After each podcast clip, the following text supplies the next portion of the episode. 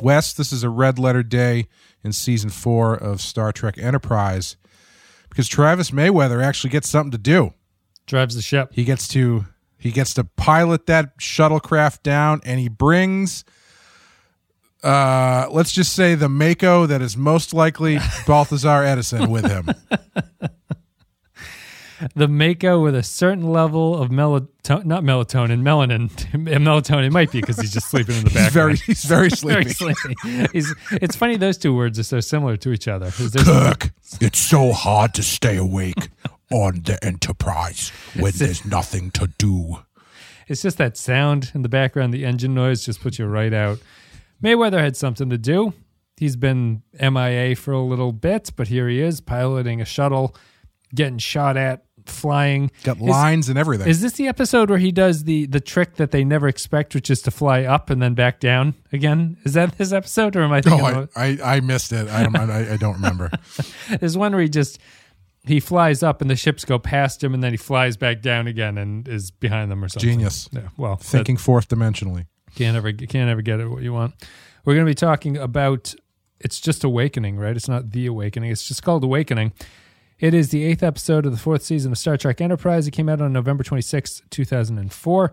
It is two of three in the Syrrannite arc, six of seven in the Vulcan versus Andoria arc. We're getting close to the end of that one, it looks oh, like. oh wow, that's it. Six of seven, huh? Written by Andre Bormanis, directed by Roxann Dawson, in universe date not known, 2154 is the year. In this episode called Awakening, Archer and T'Pol encounter the Syrrannites, the radical group supposedly responsible for a terrorist bombing on Vulcan. Glad do you remember what we talked about last week? Uh, nope. We talked about the fact You thought this was going to be a lot of backstory to what the Sierra were about, right? I did think that. Yeah. More specifically, Is that what you're talking about? we, we Yeah. more specifically we thought that with the casting of that guy who died last week they were going to be drawing distinctions between the vulcans more clearly and that there was going to be Yes. a the Syrrannites were going to be the more traditional vulcans and the high command were not going to be that did that stick for you do you think the show did Uh, finally, finally, yes, it did. Uh, when they literally basically turned to the camera and said it. um, yeah, it, it finally, it finally stuck that they are retconning the uh, Enterprise era Kling, uh, Vulcans out of existence. I so I, I have to admit something here, and you can tell me how you want to proceed with it. Reading the patron comments for this one, I think a patron comments for this episode and tells events that happen in the next episode. Okay, and I Oh, I read okay. this, and I think there's a substantial spoiler in it. Um, so I am now unable to go on what I thought was happening in this episode based on what I think might happen based on some spoiler that is not even telling me what happens but implying something that's happening here. So Okay. so what I would have I would have come into this Maybe, possibly thinking about entertaining the idea of spoiling something. I would have come into this episode pretty annoyed at this point with the Vulcan portrayal in this episode. I mm-hmm. think that it's like mm-hmm. awful. I think that because we're basically at the end of this arc, I only have a couple more episodes to really complain about the Vulcan portrayal in Enterprise. So, and I know that maybe people are tired of listening to me complain about it, but I think that the Vulcan portrayal is absolutely key to this storyline and this trilogy. And I think it's awful at this. Like, I, if you were to I'll try to base this on how I reacted to the episode while watching it, you know, on the Patreon. If you were watching this episode, do you lose anything by making the Vulcans not Vulcan, but keeping the script exactly the same? If you change it into some other no name alien race, right? Outside of a mm-hmm. couple lines where they reference logic, and some characters go like, "Are you questioning my logic, bitch?" like so. Outside of things like that, would do these Vulcans feel like Vulcans to you? Do any of the Vulcans feel like they're Vulcans? Um, not particularly. No. Uh, the Vulcan High Council feels pretty interchangeable, and the Syrrannites feel pretty interchangeable. Um, I think T'Pau is a terrible actress in this role. It, like I, I, was expecting the stoic Vulcan thing from her, and she comes in. She's super emotional about everything. She says the she says Hmm. All the words, but she's like, "I need to do this because this is the way forward," and blah blah blah. It's another kind of problem of um, when they try to flesh out the Vulcans. It seems that one thing that the series and the franchise always wants to do is it wants to give them like a religious totemic way of interacting with the way that they are. It it no longer becomes this like atheistic or non uh, tribal thing. They have totems that they want to worship. They have these like statues and stuff. They have they have this like Yep. grand ideology behind everything. It's no longer this scientific approach to life and being rational about things and not lying and trying to be like a good person and a good steward of the universe and stuff. It's like they're wearing the robes.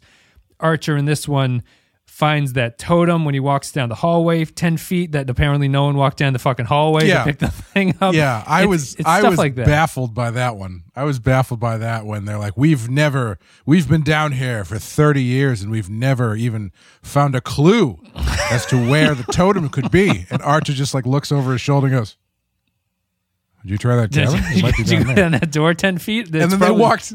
Yeah, they walked like twenty five feet. there's a giant. There's a giant stone door that looks like there might be a totem behind it. Maybe we should, you know, touch it. I don't yeah, know. it's it's weird. I the the Vulcans. I I always get a little bit confused with the Vulcans, and maybe this is a product of the the portrayal of them in this show, because they always end up skewing into this weird like religion thing with them and it never feels like it sits very well with me because of who they are as a like the idea behind them is is very atheistic and, and very you know like you're saying logical and rational and and scientific Yeah. um You think they'd have no time for ceremony, really? That's the way I picture Vulcans. Yeah, would be yeah. like we don't need to have ceremonies, and uh, even like Spock's little like when he passes the test or whatever. It's like this feels too Mm-hmm. formal for Vulcans. Like you think that Vulcans would just kind of have a a rub, like a stamp of approval, and you've you've passed the thing or whatever. But it always takes this very religious overtony thing to a species that I think is distinctly set up to not be that way. Yeah, I can understand like almost religious levels of focus and like meditation. Yeah, yeah. because they because they are so much about you know internal focus and and uh, balance and stuff.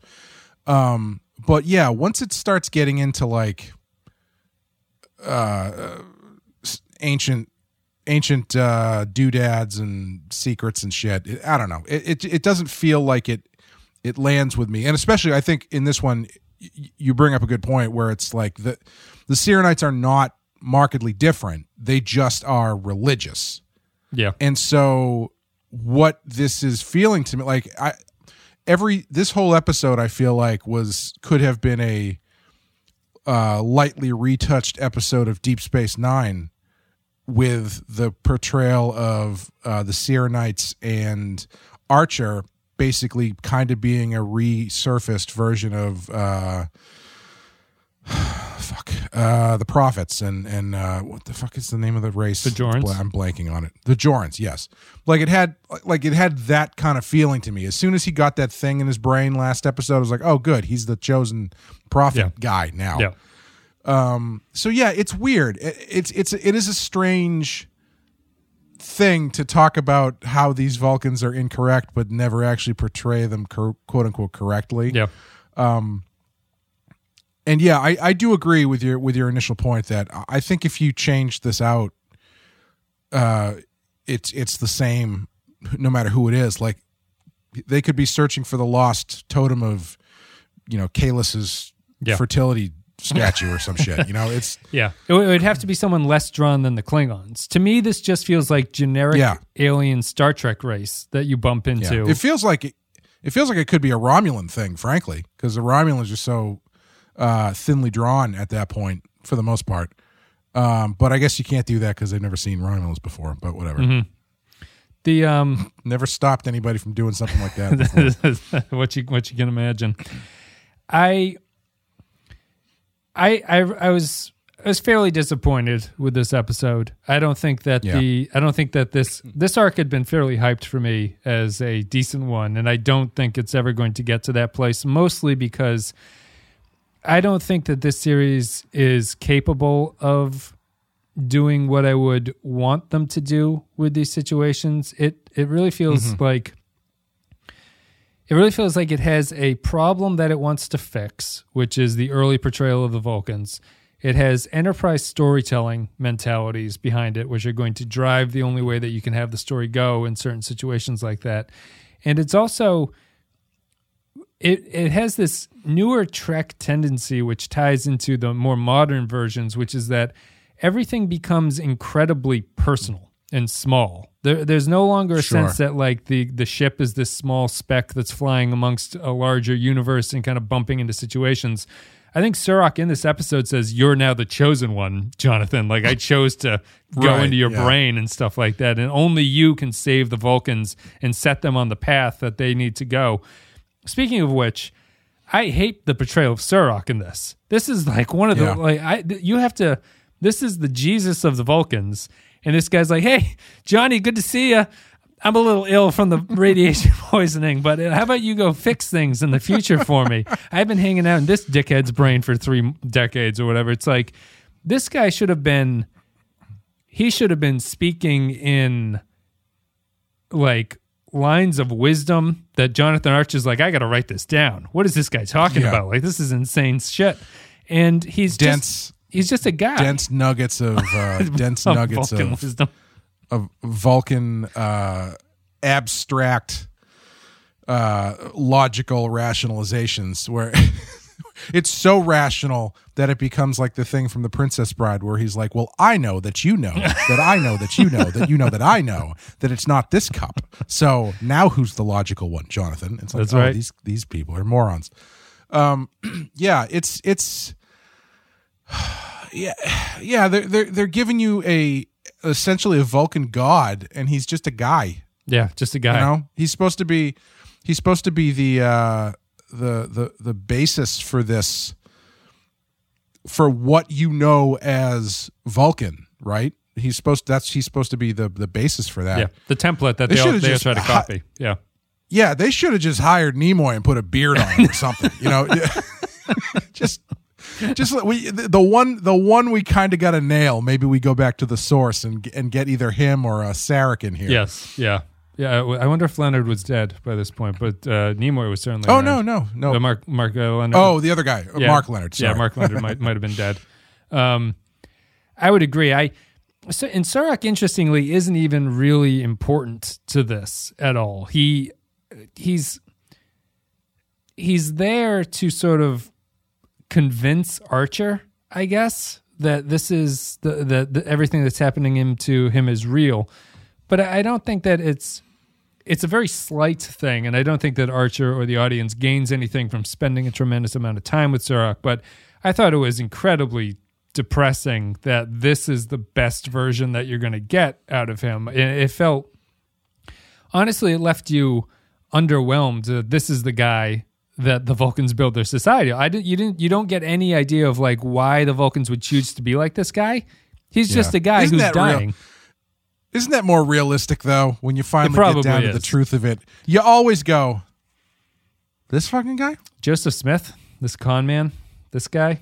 I mean, that's the one thing that I thought through that entire NXIVM documentary. Every time they showed that guy, I was like, "This guy, Not him. this this." th- what's that? yeah, that's not, yeah, not this guy. Not not not this guy. Not yeah, the guy I want. This this volleyball playing motherfucker is the guy that people are ruining their lives over. yeah, Yeah, it's it's very strange. Um, yeah, I, don't- I don't know why they don't give you a little bit more. Uh, I mean, even even making him look different or something like give him bigger ears. I mean, Yeah. I don't know. he's Maybe- 2000, maybe- maybe 2000 years old. He even dresses the Yeah. same. You think he would be dressed differently? You think that I don't. You're not given a lot of context because he, he obviously doesn't interact with anybody else in the dreams. Just Surak's mind is sort of wandering around waiting for stuff. He's not even. Archer doesn't come upon him meditating or anything. He's just hanging out. No. He's just like, hey, No, like how I- wouldn't you think you need to I'll tell you- explain this guy's mind being stuck for 2000 years Yeah. with no one to talk to and he's just like I have to Yeah. meditate otherwise I'll like I don't know. Yeah. I can't talk to this Cyrano guy anymore. He's so boring. All he wants to do is wander the desert and muse. I'll be telling I'm telling Uh, you John when that sandstorm came I was I was hoping he was going to get one right in the chest and he, I was hoping he passed me. I got the boogie board and I hit the waves, baby. uh, yeah, like the scene where they where they show him for the first time. Actually, it was very reminiscent to me of um, uh, the Tim the Enchanter scene from Monty Python and the Holy Grail Yeah. because Archer's just wandering around, and then there's these explosions just going off in the background, and he's like, "Who are you?" And he and he even does the line almost where he's like, "There are some who call me Surak." I thought he was going to say Tim. him. Unum, yeah. Do um on the other side of things, so the Syrrannites let me down with their overly emotional. Also, and just like a just because she's in the Syrrannite camp, this episode also feels like, and this arc feels like a way of we know the show is getting canceled. Let's kill off some of the characters who are not going to come back. They kill off the admiral. They kill off T'Pol's mother. Right. It, I don't know mm-hmm. why T'Pol's mother needs to be in this at all. Really. The- Oh, I'll tell you why. okay, go ahead. I know why. Because if T'Pol's mom is dead, she don't got to be married no more, baby. Well, okay, so maybe this is pulling utility out of her death and bringing her in, but it, needless, Yeah. it, it all feels kind of clunky. It feels like the show is just is washing its hands of a bunch of stuff, and I think T'Pol's mother is one of those things. So jumping to the high command, Very. I was just just one more thing on that last point. Very anticlimactic death too. Like I didn't. I, like they didn't even. Usually you can see this stuff coming a little bit, or like you'd have some scenes where they kind of make peace or whatever, but that never really happened. I, I guess you don't have to because obviously shit happens in these Yeah. situations and people can just randomly die. Tasha but it, it was it was yeah yeah um it was unlike most tv shows for her to just kind of be there they only kind of interacted and then they killed her just because somebody they needed to kill somebody yeah, yeah. No, I, I, I thought that actress was fine, but I just I don't think T'Pol has gained anything from her mother being in the show. Really, they're like besides Not forcing really, the marriage, which then just kind of blows up in her face because her mother comes to this camp for everything. You know, it's it, it ultimately all becomes very pointless. So anyway, uh, do you have any thoughts about T'Pol, T'Pau before we get out of the Syrrannite stuff? I just thought these Vulcans are all awful. I just think they're terrible. yeah yeah they were they weren't particularly memorable um i uh i wasn't a i wasn't a huge fan of um he's got Surak in his brain because he got mind melded. Well, what should we do? I don't know. A super mind meld. Maybe that'll work. Yeah, from behind. I- get that- them from that- behind. It's the way Yeah. to get it out of them. Make move the take the top off the coffee table so he can kneel on this rock base. Yeah. Yeah, I don't know. I mean, I guess I don't know what else you do in that situation, but uh um Well, and their You excuses maybe- when it fails, she's like, the ghost of Surak has decided to remain in his head. It's like this is the least Vulcan thing I think I've ever heard in my like. What? yeah, what's going on? You would think you would think the way it would go is Archer's like, "Hey, uh I got us here. I brought this guy back to you. How about we get moving about getting this guy out of my brain because I only got room in my head for Right. one, one person, and I got three in here right now. If you count Cyrano, who hasn't is it Cyrano? Cir- what the hell's his name? Siren, something like that. Saran, something like that. Siren, Cyrano de Bergerac. He's pining for some woman in the desert. Um, you would think that like he would come in hot trying to get this out of his head, and then to T'Pau would be like, "Well, if if uh, Surak chose you, it is only logical that you must stay. That he must stay inside your brain. Like Yeah. you know what I mean? Right. Like it would be the rational, logical He- he- extrapolation of that is Right. Is well, it, it, this must be on purpose. We can't. He's the most logical of Vulcan we've ever we've encountered. He's thinking he's playing 4D chess, and we don't understand. He needs to Yeah. stay in your head. Yeah. He has not seen a water polo game in 2,000 years, and he knows this is the guy to get him back in the pool. It was his one emotional weakness was water polo on Vulcan 2,000 years ago. I because I think that there's. I, I- think that there's a lot of clunkiness to the script of this episode where it feels like it needs to get places where the whole Yeah. m- getting Archer to undergo this thing, as you just said, makes no sense from the Vulcan point of view, who would think that uh, Surak must be in his brain for a particular reason. But these Vulcans are like, we got to suck it out of his brain. So we're going to put you through this process that'll probably kill you. Okay, Jonathan, we're going to force you. Cut to cut to Jonathan, who goes, yeah, okay. And so Paul goes, no, you don't Yeah. want to die. And he goes, nah, fuck it. I just don't want this thing in my head anymore. And he un- he doesn't he doesn't fight back against the thing that they tell him is going to kill. He has no reason for a going along with it or being against it, really. And it's just like the, the Right, script is yeah. not giving Archer any agency or any like direction that he should go. He's just there because this thing is in his brain.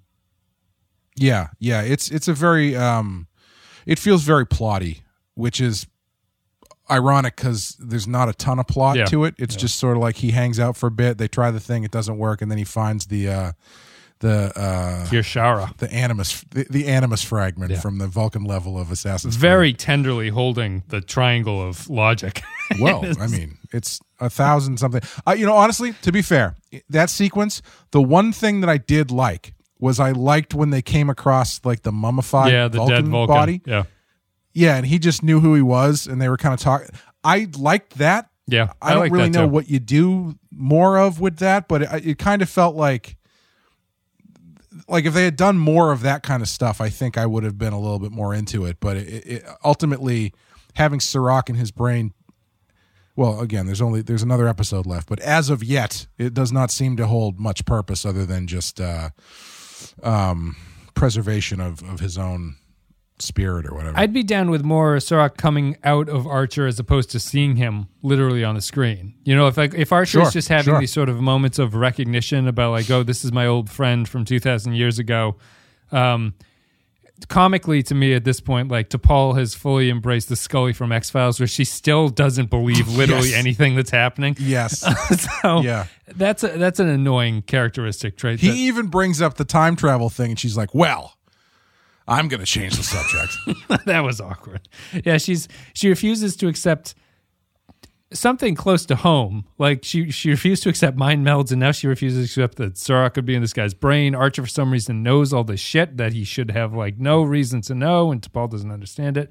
Anyway, we're done with the Syrrannites. she's going to be she's going to be very confused when the Syrrannites take over, and everybody in the span of less than hundred years start acting like they were all Syrrannites the whole time, and Yeah. nothing was ever changed. All right, so before we get to the other side, here's my here's my problem with this one. I read um I read Darren Mooney's review of this episode, and he liked this episode.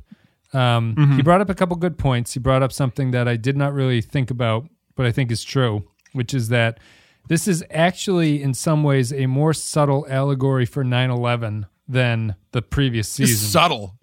I don't know about subtle, Well, man. it's it's subtle in the fact that there is no. To me, it's subtle in the fact that there is no. Um, the downside of this, and why I would disagree and say that this is not good against Darren saying that it's a good episode, is that what they do is they take the sort of happenings of 9 11, strip out any logic or any kind of rationale for any of the actors to be doing any of the things they're doing. Don't explain Yeah. what the point of view of each of the groups are. So when when people do things, they're just doing it because they they do it. And Right. as we said in the previous episode, Archer has never said, "What do you Syrrannites even believe? Like, why are you so different than the Yeah. other Vulcans?" No one cares about Yeah. any of that stuff. And it's stripped out the 9-11 thing and it turns the Syrrannites into the kind of like the high command is supposed to be like America invading Iraq or something. And like there's the bombings that are going on and there, you know, it's all that kind of stuff. But I don't think that this religious order of Vulcans has any point of view that makes this either like an inversion of 9-11 or it has any kind of commentary on 9-11 it's just the trappings of it and it's so devoid of Yeah. meaning I, I would I don't think I would say that it is an allegory for 9/11 itself, but I would say it's an a pretty clear allegory, and I'm not saying it's a good one. A pretty clear allegory for the Iraq War, uh, which I think are two different things. sure And uh, because they they pretty literally at, at one point have the stand-in for the U.S. government go, "Yep, we think the Andorians have some weapons of mass destruction, Yep. so we're going to go over there and start a fight over there." It's like, okay, all right, well, this is this is more blatantly uh, like this is this is a big one where I would be like, they have to be doing this on purpose, right? Like you know we we had we had been putting the uh, the 9/11 umbrella over Yeah. everything since that on this show. And I, I forget who, so, somewhere along the way, someone pushed back against that, so, or I don't know if it was someone who actually worked on the show or what. But I, I remember you talking somewhere that someone was saying One one of the oral histories what they said were doing- intentional. Yeah, yeah. yeah, yeah, yeah.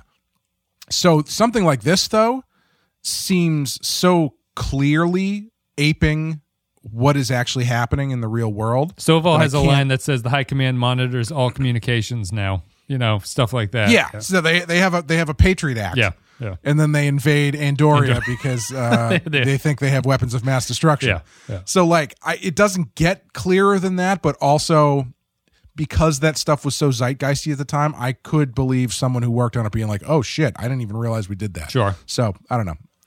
Do, But do you? I do think Do you think the episode I do think that benefits there from is it? From that stuff? no, I don't. Okay. No, because it's. I, I agree with what you're saying, where it's like there's no. There's no meat to any of it. They're just they're just doing it to like copy. They're u- they're using these signposts for the sake of using signposts, and they're not saying anything about it. And there's no like meat to why they would do this. Yeah. You know, it's like in all in so many of the movies afterwards after 9/11 that people uh cite as being referential to 9/11, have all this 9/11 imagery. It's like, yeah, I- sure. Yeah, I mean, it looks like Batman's in the Dark Knight is standing on the rubble of the World Trade Center, but so, like Right. what is that are they trying to say something with that or is that just an image that they're using? Right. It's hard to Um, not think of that when you see a pile of rubble on the ground at this right point. Yeah. yeah yeah especially in 2006 Yeah. or whenever that movie came out 2003 i forget um, so yeah I, I i don't think it benefits from that if that's what they're doing because it feels like it's being done fairly haphazardly um i mean the the only thing i could say it might benefit from and this is not a benefit this does not benefit the episode itself but what year did this come out Oh four. 04. So that's f- pretty early as far as pushing back on the idea that Iraq should not be invaded because they don't actually have weapons of mass destruction and there's a huge overreach from the American government. Yes. Like that was not the vogue opinion to have at the time. You know, that's why the Dixie Chicks fell off the face of the earth. Yeah. Um, So like you could say they're they're actually kind of ballsy in doing that, but I don't think it is in service of anything in the episode itself. Yeah. I I would always just come back to like because the the Andorian bomb stuff at the end just feels kind of like it's a way to get to the third parts. I don't think it's bad. I don't think that it's Yeah. it's not uh, anything uh, that should have been avoided. But I really, to me, what it comes down to is it's like trying. This episode would be like trying to do 9-11 or the Iraq War and not explaining what the rationale for the attack was in the first place. It's like, Well, what's going on? To be honest, to be honest, what it does is it's actually saying 9/11 was an inside job. Is what it's yeah, doing. yeah. That's, that's It's basically this is the Star hand in Trek. this, in this episode. yeah, this is the Star Trek version of Bush did 9/11. Basically, is what was what this is. Yeah. So I don't know if that 9/11 allegory is the most constructive one to use. No, well, that's that's the thing. Like it to me, it, it doesn't feel like it has a coherent point of view about it. It's just pulling the the acts that followed 9-11 and sticking them into a Star Trek episode, like including Yeah, yeah. the other the other on the nose thing is the um Arch is like we're Americans. We don't we find people who attack us and we go fight them. And then she goes, "Well, it looks like all you did was walk around in the desert for two weeks or whatever." And it's like, okay, well, there's the kind of a hmm. pointed criticism of the Iraq invasion and stuff like that. But I, for like the greatest failing, I think of Enterprise is kind of encapsulated in this. Is that this is probably the first outside of the modern Trek shows. This is the first of the old guard of Trek shows that doesn't really feel like it has a point of view about anything. It's just Yeah. it's like, yeah, we're just going to do this stuff and this is going to be the the beats of the episode. TNG had a, an ethos as goofy as some of it was, but it had like a point of view about what they were, the show was supposed to be doing.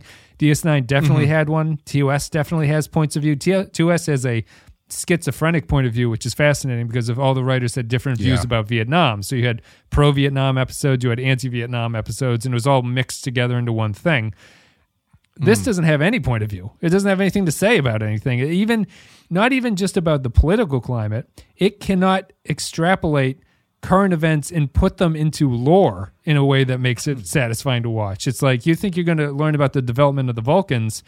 No, sorry, the head Vulcan is going to be boring as fuck, and the rest of them are just going to be the worst Vulcan actors that you've ever seen. And they're not going to have a single conversation where anybody debates the merits of Vulcan lifestyle, which is supposedly what this entire trilogy is about, determining how the Vulcans Yeah. go forward. Yeah. And no one seems to want to talk about what the political argument is here between these two. It's just that these are the bad guys and they bomb us while we live in the desert.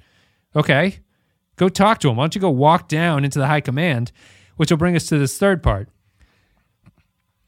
This is where I'm going to have to start. wor- Do you want to hear what this Patreon thing implies? Um, Do you want me to dance Yes. around it?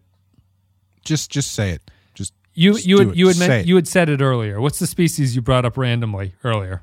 Romulans. Romulans. So Yeah. there's some kind of Romulan involvement. Are they? Is this is the theory that the old that the Enterprise Vulcans split off to become the Romulans? I'm what I don't know this. My assumption is what it seems to be is that it would seem that the attempt that Enterprise is going to do is to fix things in the previous Enterprise Vulcan portrayal by having the the V'Las or whatever the head Vulcan guy who is clearly losing his shit and no one seems to be questioning him about anything that he's doing. I think they're going to Yeah. be Romulan infiltrators who are doing something here, right? Would that make Really? sense? I that would make more sense to me. Yeah. Okay. That's.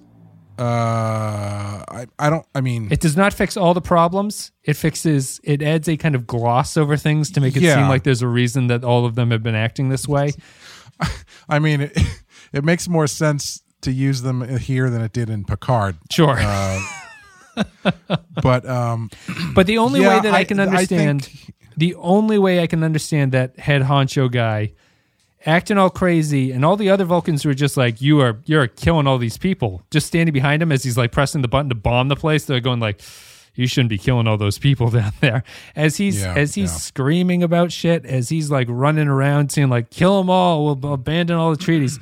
The only way this makes sense to me is if this is some kind of Vulcan infiltrator or Romulan infiltrator who is trying to destroy Vulcan society for some reason. yeah, yeah, yeah. I, I I think it fixes the the problems of these few episodes, but I don't think that fixes the general, Why they're all like generalized that. portrayal. Yeah. Yeah, unless it's like a Hydra situation where the the Romulans have infiltrated all of Vulcan from the you know the people who Right. push the So the rot goes deeper, you mean? Like in that case, the high command would basically all be Romulan sympathizers and the Syrrannites are the true yeah, or Vulcans. like or like you know half and half or something, Yeah. secretly half and half or something like that. because we were complaining Which, about you know, Soval sure. and stuff in the earlier seasons, and the the, Yeah. only, the the best thing that this trilogy did was reconcile the character of Soval to me, who has probably the best scene in the two episodes so far is when he's talking to Trip, and um, Trip has the he's like, "We spent a lot of time with you, and you you never said that you liked Earth." And he's like, "Well, I spent thirty years there. I enjoy Earth a great deal." He's like, "Well, you never showed it." And he says, "Thank you." it's like, okay, that's kind of clever, actually. That's a that's a very Yeah, good way to one. handle why Soval was such an asshole and, and never said anything good in a way that makes sense. because sense. he lived he lived in a mining town Right. for a long time but the rest and of it, encountered zero racism. The rest of it, and I don't know, I could be way off, but I know that this person brought up Romulans. And that's the only thing that I can see because I'm still wondering how they're supposed to reconcile the portrayal because everyone tells me this is how they reconcile what happens with the earlier Vulcans. This is how they explain why the Vulcans are acting that way. It must be that. Yeah, uh, I mean, given that, I mean, I I hate to speculate on it. Yeah, since we don't we don't have so to for too long because it won't be but- that. And and if if telling you like, I guess I tell you that, and just to bring it up, just because it's impossible for me to discuss what I think is wrong with this episode if hanging over Sure. it is this sort of Damocles of they're not really Vulcans, then it goes, okay, that all kind of Sure. makes sense. I would still argue with the storytelling way that they've done this. And I, I think that if this is done as some kind of like last minute reveal in the third episode, what is that? Yeah. What, what was that? You just you just pulled the wool over my eyes? Well, I feel like that is. Uh, uh, yeah, I can very easily see that being the button to the third episode is is being, oh, they're actually Romulans. Um, yeah, I'll be interested to see how they handle that uh, if that is what ends up happening. Um, What do you think of the high command? I- Sorry, uh, you can you can go off of that, but th- there's a lot of high command scenes with that guy T Vlas or Vlasti or whatever his name is. Mm-hmm. Well, just, just to round out the other stuff, uh, I I do, I think it's tough to use that if if it is Romulans. I think it's tough to to use that as a as an excuse outside of these three episodes, um, because of the the the how far and wide that would have had to spread for it to be the case.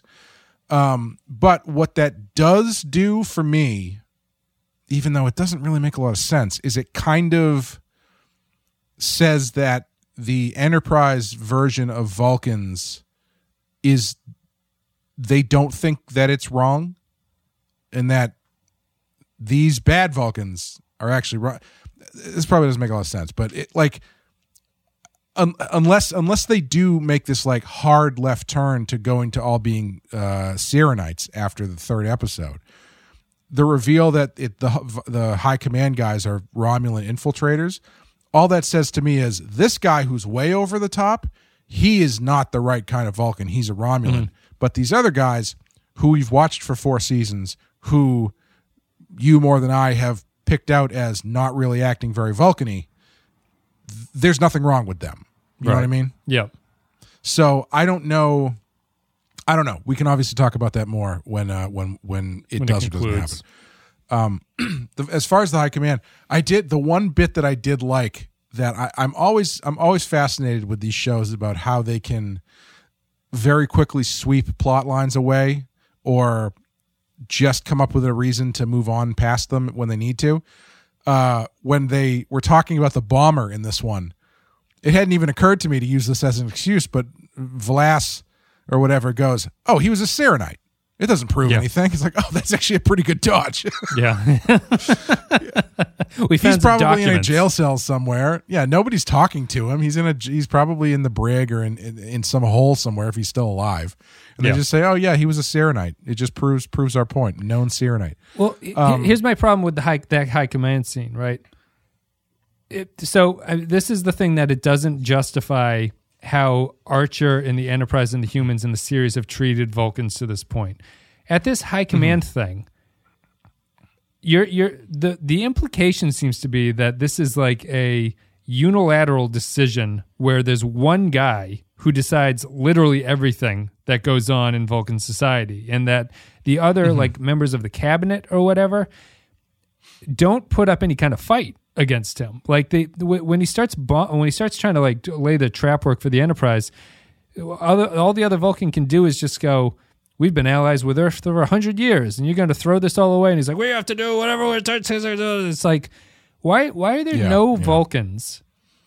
So, th- and that also disproves that they can't all be Romulan sympathizers, right? Because that guy wouldn't put up a fight in that case. He'd be like, "Yeah, of course we're going to do this kind of right. a thing." So there must be some Vulcans who have this incredibly um, dictatorial government that they can't do anything about, and they also don't talk about stuff. They just they just sit there and they just absorb all these things that go on. It just it none of it feels like Vulcan to me, and it's it Yeah, yeah. it just comes back to the thing of if you replace all these guys with another race, I don't think this story changes whatsoever. I don't think this improves by being No. Vulcans. I don't think it gets worse by not being Vulcans. No, I do think if if the Romulan thing, if if it's not that all twelve or however many people in the high command are Romulans, and it's like three of them or four of them or something, then that really uh, is putting the other six or whoever on blast for just standing around Right. and not Not- pushing back at all. not pushing back at all. yeah, nobody. There's nobody in there who's like, uh, "Excuse me, Ambassador or High Vla- whatever, V'Las V'Las. is his name. V'Las. you yeah. seem to be uh You seem to be acting a little erratic here for someone who as logical as yourself. Right. The you you the Like highest. there's nobody else in there except Yeah. for Soval. Soval's the only one there who's like, you guys shouldn't be doing this. Yeah. No, it, it's it's extremely strange. It, that's the kind of thing I um. It's the kind of scene I was always expecting one of them to resign. You know, in protest. They don't even protest it. They're yeah. just like they're just like yeah, you're, you're killing them. Look, look at the Listen, man, this season four. They're trying to save money. If any of those other Vulcans open their mouths, they gotta get paid. That's true. Yeah. and so that's why they're all just hanging around in the back, just nodding, going like, "Yes, this all makes sense." The only identifiable one is there's one who has black hair. They all have gray hair except for one who has black hair, and he's the only identifiable. and he's the young guy. He's the young guy. He's, not not, gonna trying ask- to rock the boat. Right, he's not asking just- questions. He's trying to figure out. He just got there. He doesn't even know where the faculty lounge is. He's just trying to make sure he gets to the next day. All right, we got a bit of a time crunch, so let's wrap it up here. The patron comments will come in, and you'll hear that comment that I read, and you were going to hear it anyway because I would read it here. So I guess I didn't spoil anything for you. I just I just politely asked if it was okay. Thank you very much for listening, Thanks. everybody. Uh, we will be back with the conclusion, which is Kir'Shara. Maybe next, we, we I would have liked to have done another ten minutes on Archer finding that totem because I thought that was absurd. I thought that was well, Yeah. we, mentioned him that that was that like that could have been its own episode Yeah. you know like Yeah. that could searching the tomb of whatever for the totem and then you learn about the vulcans or some shit i don't know Hopefully, the next episode I- just has two you- background Vulcans who are like, "I was just down that hallway earlier today. I, didn't, I didn't see the Kir'Shara down there." you know i never that that one light bulb at the end has always been it's never gone on when i hit the flip switch and so i just never went down there I can't believe that's it was down there. i i i don't even know what they're gonna i guess they're gonna use that thing to suck his mind out or It- something It must is that be, the point yeah. of it Yeah, it must be. It has Yeah. to have a special power. do you think right? it do you think it's going to go into T'Pau or do you think he's going to like turn into a new entity or something No, I think it's going to. He's going to float off, and the Vulcans will have to get along without Surak. That'll be the lesson. It's like we we form our new society based on his teachings, but he's gone now, and it's up to us to forge our own path. And a little cloud will just Here's fly out of do. Archer's head. you have you you have them fight over it V'Las is fight because you know it's worth something I don't know why they're fighting over it and then Surak because they're both touching the spike thing Surak goes into V'Las's brain like in scanners and takes Yep. over his whole body and so now Surak is the new high council guy and he is powerful and pushed V'Las out of out out into the the nether whatever so that's how you switch everybody over I would just, I would, uh, yeah. Once he's in it, I they're fighting on a cliff, right? And once he's in V'Las, V'Las just goes like, "What have I done?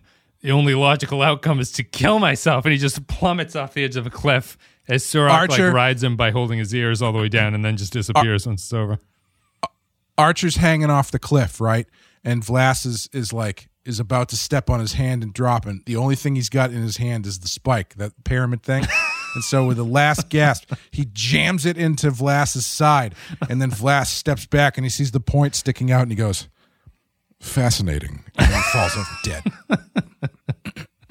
It's, I'd given the point, the point in the ear, make a reference to it was Lenin who was killed that way, right? So he gets a, he gets this Oh, pick in the go. ear, and we can we can say that this is some sort Yeah. of historical allegory. They're gonna find they're gonna find V'Las uh, hiding in a spider hole in the middle of the desert, like because it's an allegory, and that's how they found Saddam, right? yep, I could say What was the name of the episode? The next episode? Kir'Shara. That's if you ever have a daughter, you should name it her Kir'Shara. That's a beautiful name. It's, it's a nice name. Yeah, sounds vaguely ethnic. And then, good luck explaining that to anybody. My dog is named Pliskin, and that is hard enough. well, it's this totem that Archer found in 30 seconds of this middling episode of the fourth season of Star Trek Enterprise. Anyway, let's go to patreon.com slash the Pensky file if you want to support the show because we're done, but that's the best way to do it to support us. Patreon.com slash the Pensky file. You get a bunch of stuff, extra podcasts, all the good stuff. And the captain tier gets a special thank you. Special thanks to Sam Custer, Tarek Latif, Joint Mango, Cal, uh, Andrew Jolly, Cal Barrett, Mike Burnett, Matt Ross, Mike, Christian Pouch, Brendan Howells, Chemical Pond, Matt Cutler, Nick Sergey, Grim Santos, Sean Bradley Killens, Dwayne Hackett, Darth Moss, Volta Teen Hero, Kevin Reyes, Jordan Cooper, Russell Edge, Stephen Minton, HH28, Nick the Rat, Derek Zajac, Paul Roscoe, Jacob123, Point Extra G, Patrick Sieba, Dave Davies, Johnny Franceschi, Captain Brazen, Eric Tranton, Jakey's Gamer, Kevin Larry, William Scheisler, Rayhan Jaffer, Soylent Blue, Zay Majors, Olivier Parder, Disbrada, Ed Mark Star, Retail, Grapple John Zone, Tom Hickey, Tom Hickey, Jose Hunter, ZW Enough Remixes, Captain Munchausen, James McLennan, Beal, Jonas, Tommy Tango, Two Vicks Must Die, Chris McLaughlin, and Mutilated Puppet. Thank you very much for supporting the show. We got to go. We got to go. We'll go to Patreon comments. Patrons leave their thoughts. Do you, do are we in a time crunch? I'll just blow through these. Is that good? Uh, yeah, we we're we don't have to be you know super tight, but Sure. I'll sure. get. I'll read these, uh, and we maybe we can comment on everything at the end. Matt Ross says, Our slow, almost emotionless journey through Vulcan issues has the highlight of the entire three part arc of the interactive memory of Surak, which brings a whole new dimension to what McCoy was going through in Star Trek 3. I'm going to move this over here. The fact that the item our heroes are looking for is just down a pathway has been in the front of people who've been searching for two years is very funny to me. How logical could Surak have been to store his manifesto in an oddly shaped pyramid? As to the evil of V'Las and his manic obsession to go after every obstacle with an emotional conviction is pretty bizarrely ignored by his subordinates and everyone else. The Enterprise flees yet again. It's interesting how Soval is almost an Earthstat first officer, and I begin to wonder if the writers were afraid to not have a Vulcan on the bridge. Uh, three, is three pyramid is books really like it is really like the, that it's that secret room was at the back of like the walk-in pantry they had yeah, it's They- You just opened the door. They've been storing their beans in there, and just nobody b- bothered to take another step in. But yeah, they bring the thing out, and it's those two guards earlier. It's just like that's the Kershar. I, I've been walking past that thing every day. I've been using that to make orange juice in the morning. I thought that was the toilet paper holder, but I've been shitting back there. You didn't. uh You didn't go around to the back of the altar, did you? no Surak- reason. Just asking. Surak's spirit smells like feces. Hail Surak. Thomas Darnell says Young T'Pau is pretty awesome. It was really interesting to me that Vulcan seems like the height of a stagnated, unchanging culture through most of Trek lore, but here we are following a group of dissidents who are going to take over the planet as a real tipping point. I also love the lampshading of Surak. Syrran chose Archer for a reason. Yeah, he was dying and Archer was within his arm's reach. Five out of five. Five out of five. Cal Barrett says, Wow. Awakening. If you thought the conclusion, I think I missed Cal's last comment on the previous episode. I apologize, but here's his one for this one. If you thought the conclusion of the temporal Cold War was the end of Archer's Messiah complex, think again because now he's embracing his inner Paul Atreides and becoming the Messiah of the desert people. Although the show navigates the white savior problem by only ever casting white people, it feels very much like the middle episode of an arc with no beginning and no end. But it's a good arc, so fuck it. Cute young T'Pau is cool. Soval is still awesome, and it's neat seeing that Trip has developed into a capable captain after struggling with command in seasons past. T'Pau, who I wish would be my Valentine, tries to control Archer's heart and soul and avoid a soul destruction while he talks to Surak like they have an, like they are intimate strangers, albeit without the sex talk. These are capitalized too. And the High Council rage and plot like a bridge of spies. But the Spock once said, "Only Nixon can go to China in your hand." I really hope Englishman T'Pau, named after the character, are big in America, or this comment will make zero sense. It makes zero sense to all Americans. Four Vulcan corpses sourced from a skeleton farm in India. Out of five. Is the band T'Pau really named after the character from this? Probably. Because I, I only just came across that group I th- or person or whatever, and I was like, oh, that's an interesting name. And then it came up in this show, and I was like, oh, maybe I'm maybe I'm misremembering what they are. Yeah. but maybe that's the truth. Because this because T'Pau is a character from the original series, Yes. right? Yep. Yeah. Yes. Yeah. Which, which gives a little bit more credence. They're not. They're not naming it after this T'Pau, but Tao from T'Pau from the original series. Just really made an impression. Latte Librarian says this gets an automatic three stars for actually passing the Bechdel test. Does it? What do they talk about that means anything? I guess the relationship between T'Pol and her mother could have been done and better, and having her mother die in her arms was a bit too much. But I still appreciate it. Four super secret but dust-free doorways out of five. Grapple John love for this episode.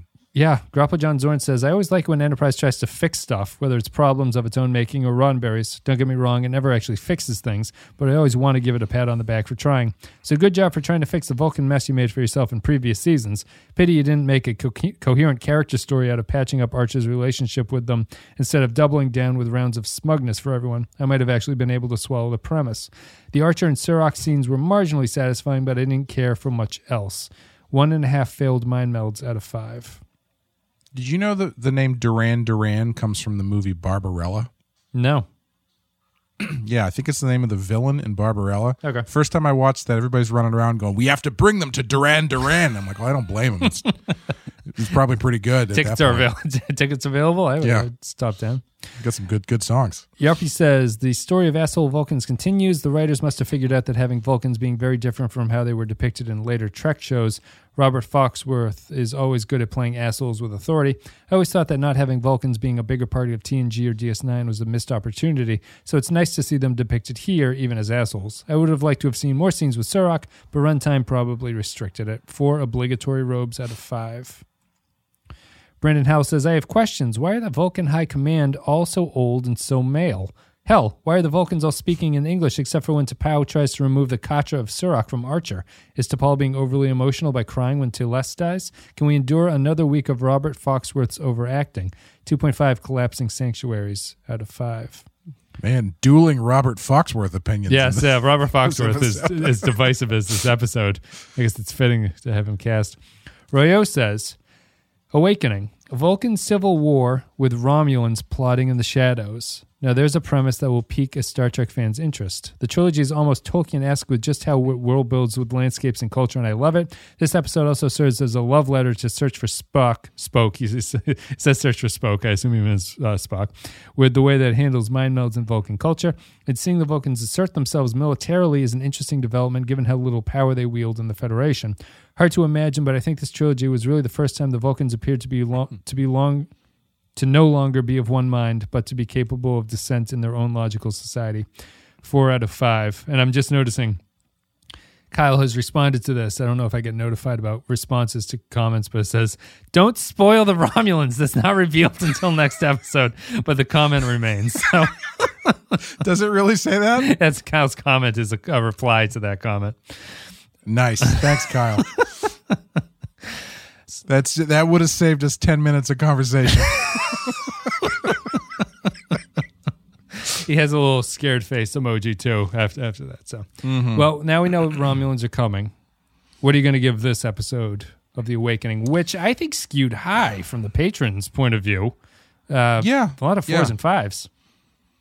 Uh, I I think I'm gonna give it a three. Hmm. Um, because I don't I don't love a lot of it, but I do think this season is starting to fall into a bit of a groove with these three part things. Where like by the end of this episode, I was like, okay, this is an interesting place to to leave this. Where you've got uh, the Enterprise is under attack. The sh- the shuttle's out there trying to get Archer. They got the spiky thing. The the mother's dead. Like they they've kind of figured out how to how to leave things like really throw things up in the air at the end of these second episodes. Yeah, Um, and so by that metric, I'd say, yeah, this is a pretty decent second episode. But like, I, I think, and I think it suffers from less of the Enterprise stuff than than it has in the past.